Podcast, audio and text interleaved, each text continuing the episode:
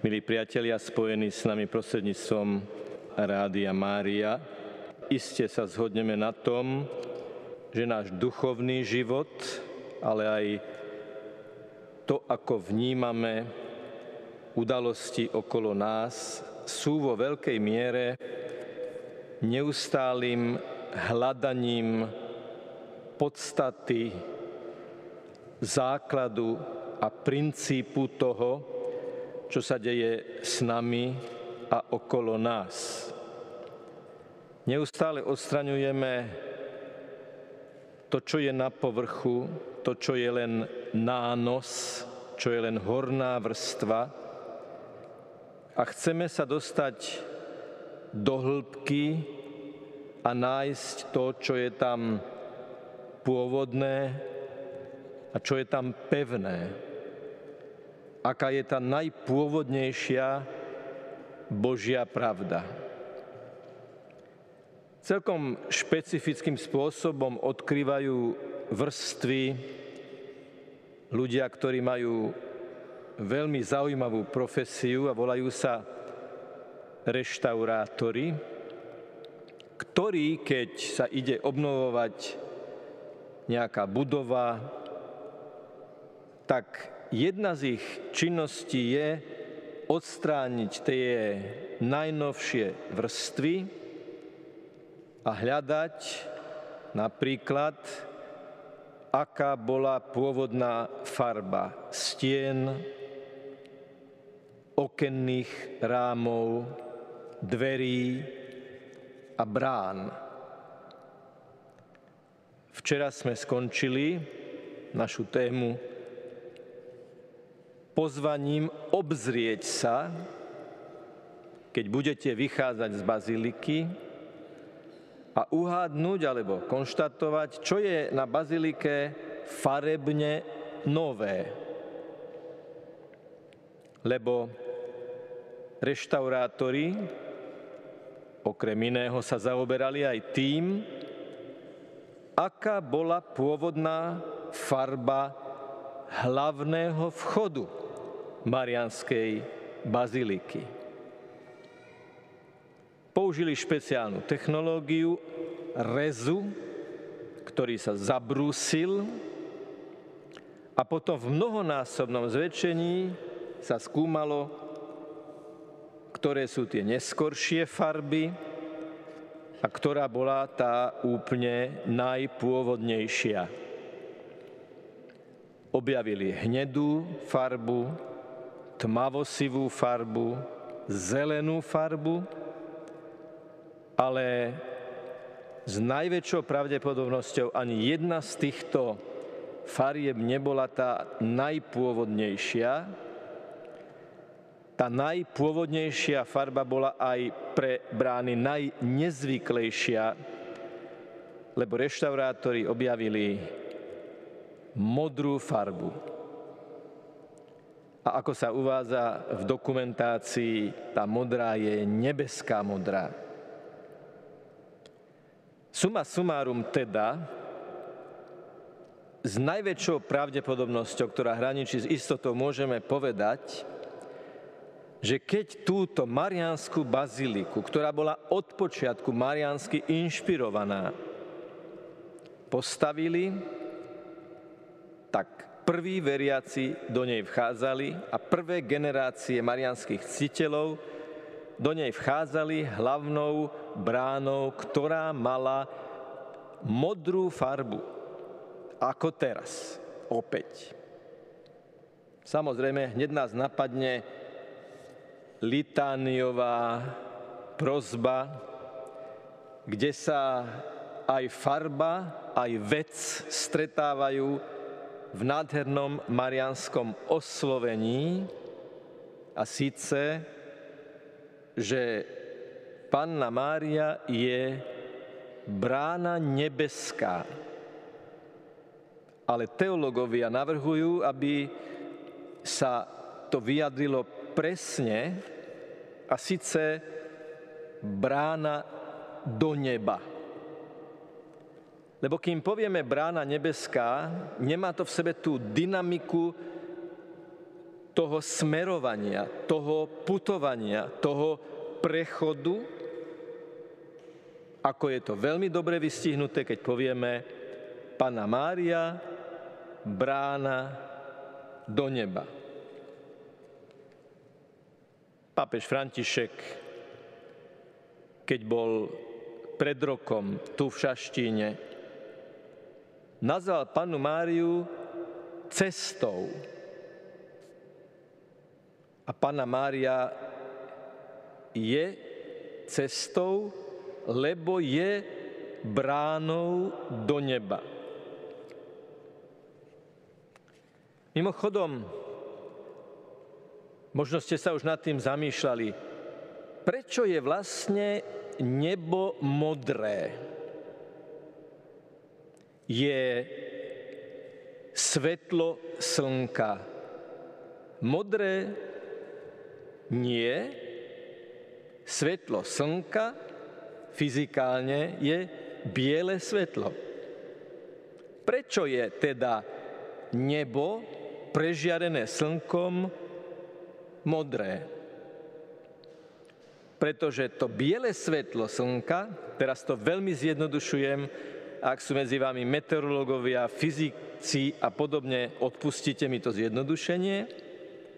Jednoducho stretnutie obalu Zeme s bielým svetlom slnka, keď sa stretnú a to biele svetlo sa láme na molekulách ovzdušia, atmosféry, vynikne modrá súčasť bieleho svetla a preto je nebo modré. Cítite za tým aj to duchovné posolstvo, že ak Ježiš je slnko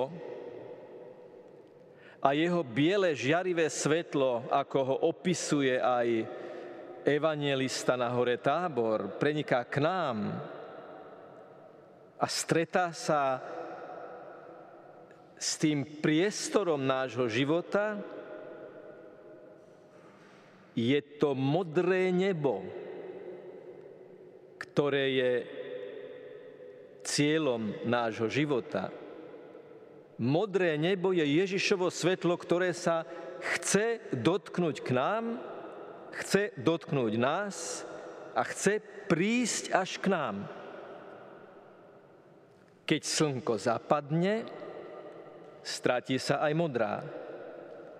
Keď slnko vyjde, modrá má tie najnádhernejšie odtiene.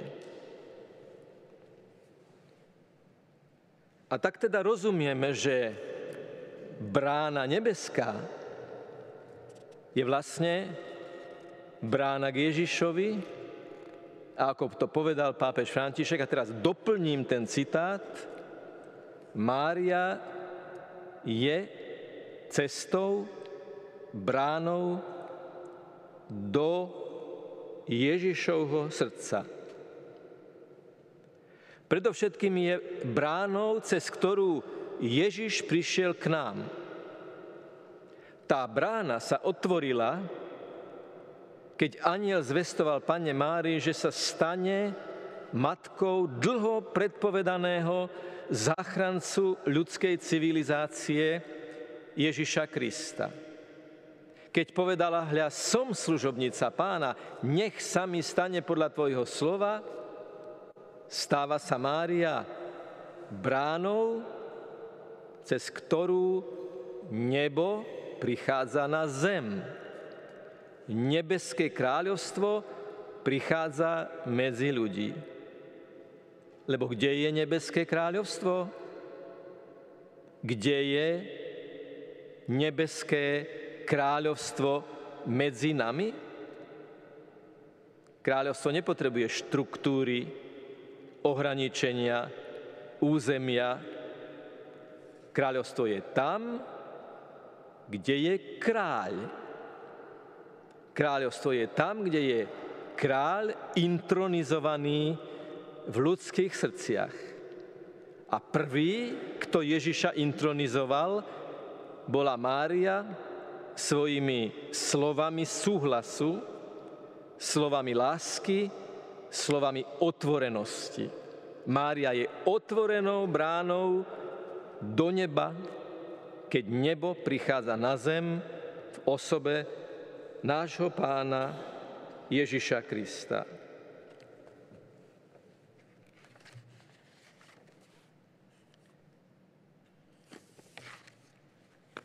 Druhú bránu nám vysvetľuje to, čo je odpoveďou na prvú bránu. Prvá modrá brána je pri vstupe do kostola, druhá modrá brána je na úplne náprotivnom, tak povediac, konci kostola nad oltárom, kde vidíme roztvorenú modrú drapériu. Tiež je kombinovaná zlatá a modrá farba. Držia ju anieli. Je to tá roztrhnutá chrámová opona, ktorá sa roztrhla v momente, keď sa Ježiš za nás modlil na kríži.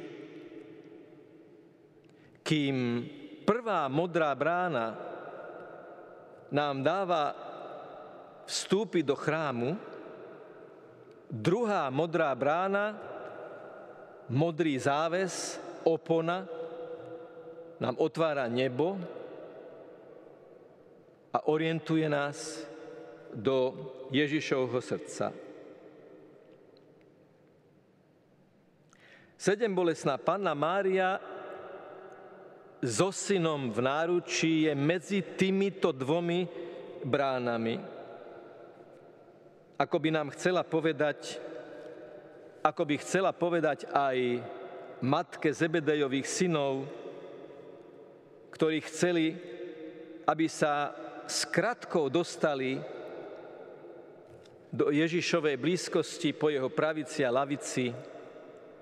Budete so mnou piť kalich utrpenia? Budete so mnou piť kalich, keď budem ležať v náručí mojej matky, ukrižovaný, posmešne korunovaný, zbičovaný, priklincovaný, mŕtvy v náručí tej, ktorá je bránou, cez ktorú som prišiel na túto zem? Nemôžete prejsť druhou bránou neba späť k Bohu, kým neponesiete aj kalich so mnou. Ako veľmi to rezonuje s košickými mučeníkmi, ktorých si dnes pripomína církev na Slovensku. A nie len na Slovensku.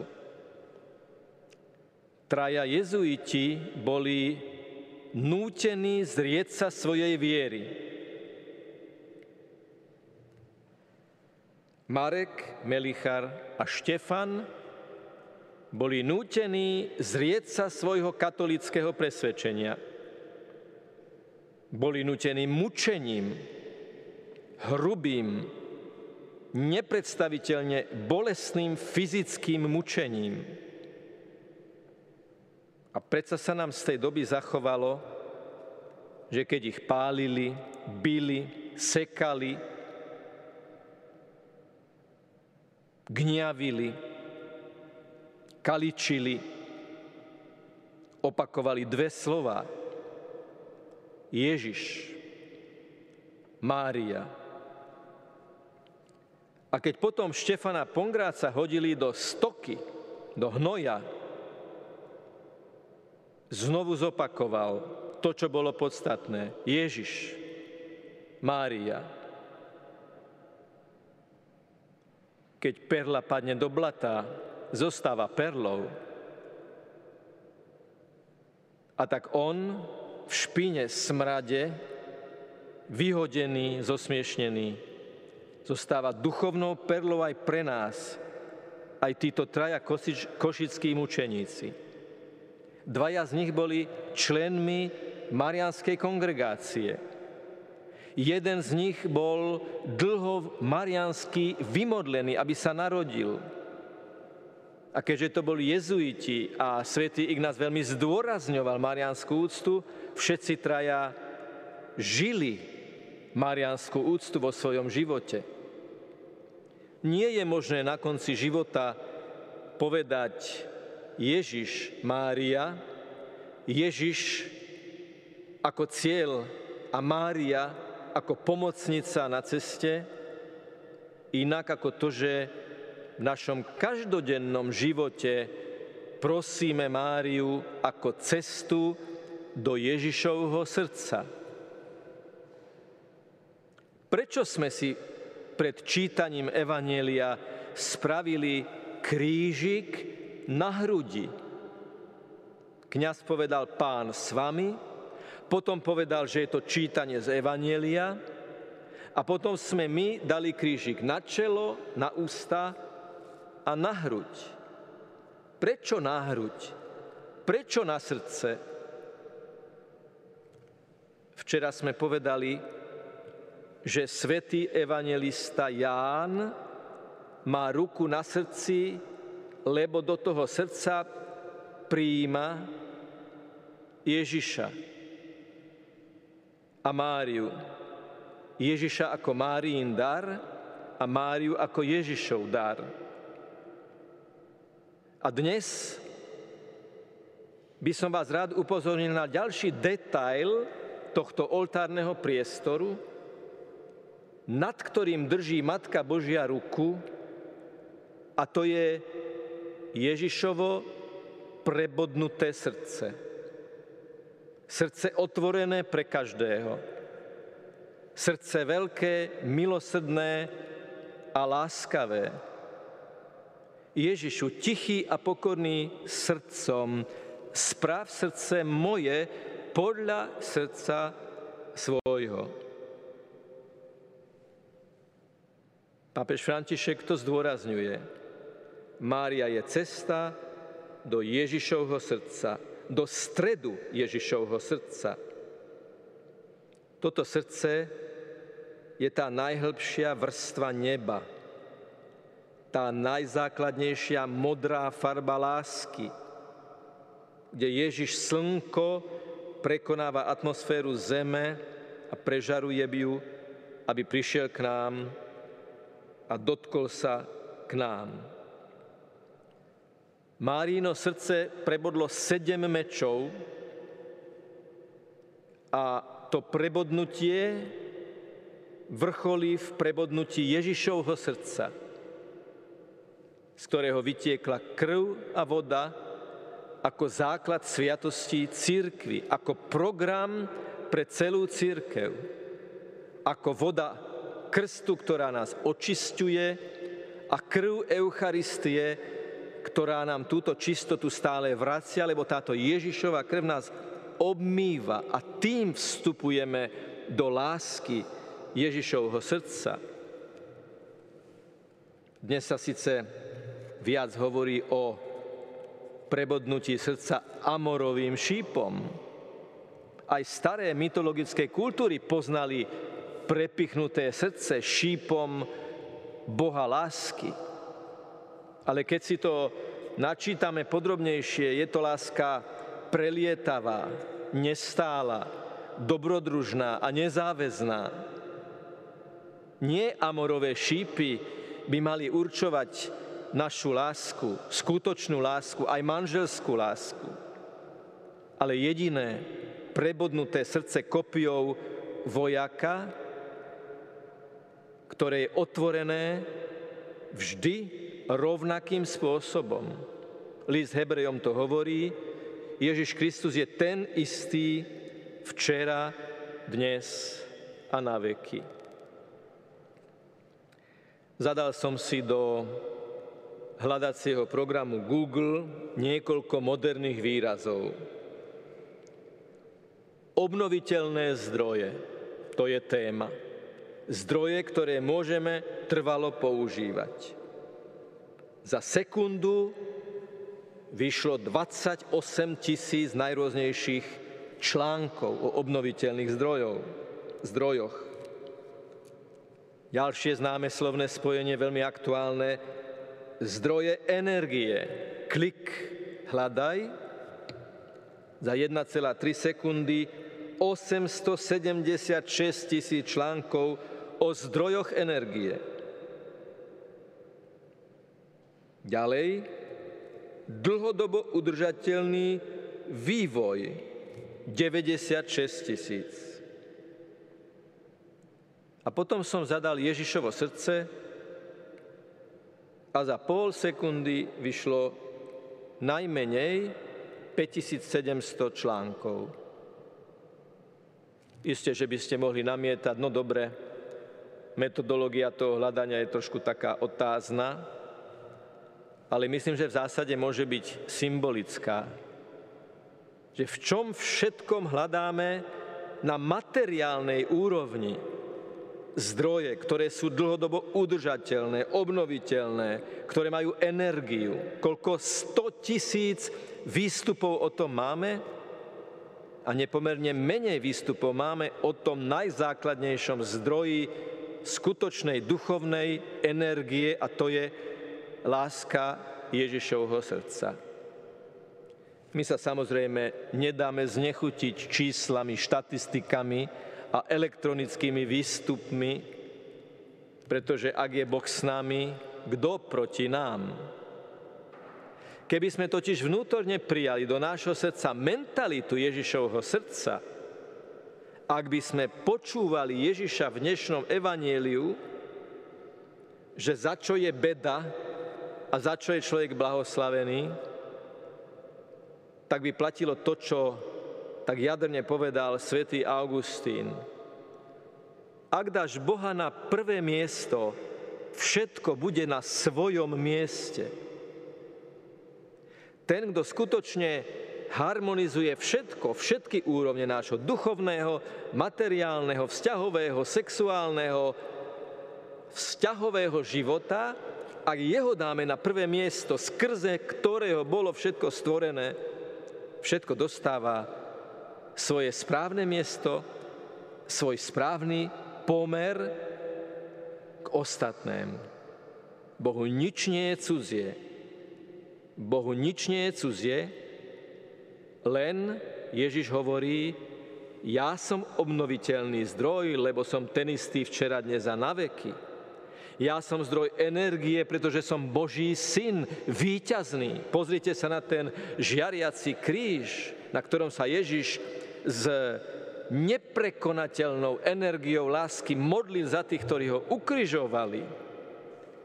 Ja som dlhodobo udržateľný vývoj, garantom dlhodobo udržateľného vývoja, pretože nemením svoje postoje, názory, svoje evanílium podľa toho, kto koľko práve hlasuje za čo, kedy a ako. Som nad všetkým a preto som vo všetkom. Som nad všetkým a preto všetko prenikám, hovorí Ježiš. A preto nám pápež František zdôrazňuje Mária, ktorá drží v náručí svojho syna s prebodnutým srdcom, sedemnásobne prebodnuté srdce Panny Márie, mečmi jej bolesti, to je čosi, čo je absolútna láska.